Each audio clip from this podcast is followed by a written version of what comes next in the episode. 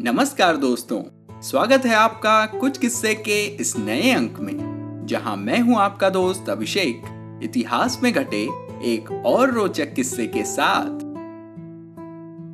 तो किस्सा कुछ यूँ था कि इकहत्तर की जंग से पहले सेनाध्यक्षों ने अहंकार पर हासिल की जीत।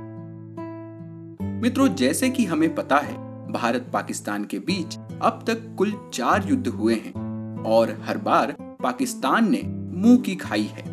ये सब इसलिए हो सका क्योंकि हमारी सेना के तीनों अंगों ने मिलकर ये लड़ाई लड़ी, जबकि दूसरी ओर पाकिस्तान की सेनाओं में इस एकजुटता का अभाव दिखा, जिसकी मुख्य वजह थी उनके सेना प्रमुखों में चल रही अहंकार की लड़ाई। लेकिन 1971 की जंग से पहले एक वाक्य हमारी तरफ़ भी हुआ, जिसमें तीनों सेना नायकों ने अपना व्यक्तिगत अहंकार त्यागा और देश को विजय श्री दिलवाई।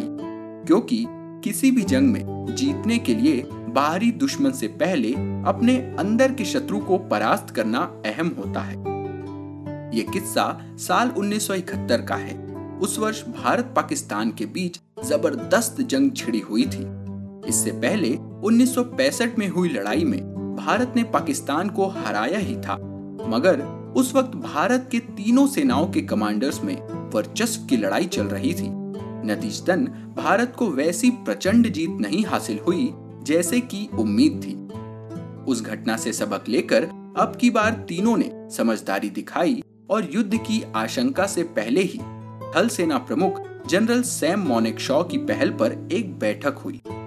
तीनों सेनाध्यक्षों ने आपस में चर्चा की और अपने निजी अहम को देश की रक्षा के आड़े नहीं आने देने का संकल्प लिया।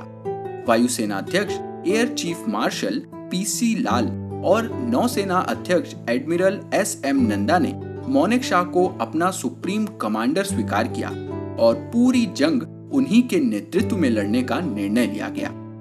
इसका लाभ सीधे सीधे समन्वय के स्तर पर देखने को मिला। जैसे कि जहाँ थल सेना को ज़रूरत पड़ती, वायुसेना तुरंत मदद करती और उधर नौसेना शेष दोनों सेनाओं की सूचना पर दुश्मन को समुद्र में ही घेर लिया करती थी। भारत की तीनों सेनाओं ने 1971 के युद्ध में ज़बरदस्त तालमेल दिखाया और नतीजतन पाकिस्तान को करारी शिकस्त का सामना करना पड़ा। दोस्तों, भारतीय सेनाओं के साहस और आपसी सामंजस्य से जुड़े ऐसे ही किस्से हम आपको सुनाते रहेंगे। और वो भी एक नए और आसान प्लेटफॉर्म पर। जी हाँ अब आप इतिहास के इन किस्सों को प्रमुख पॉडकास्ट प्लेटफॉर्म्स के अलावा यूट्यूब के माध्यम से भी सुन सकेंगे। हमारा यूट्यूब चैनल है कुछ किस्से।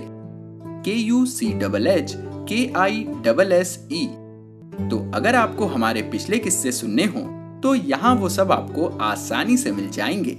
और यदि वे आपको पसंद आए तो उन्हें अपने यारों दोस्तों के साथ शेयर करना ना भूलें।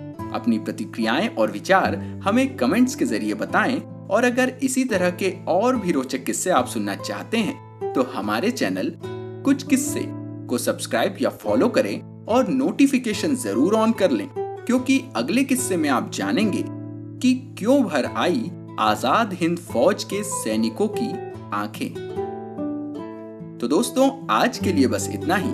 जल्द मिलेंगे इतिहास में घटे एक और दिलचस्प किस्से के साथ। तब तक के लिए अपने दोस्त अभिषेक को दीजिए इजाज़त। नमस्कार जय हिंद।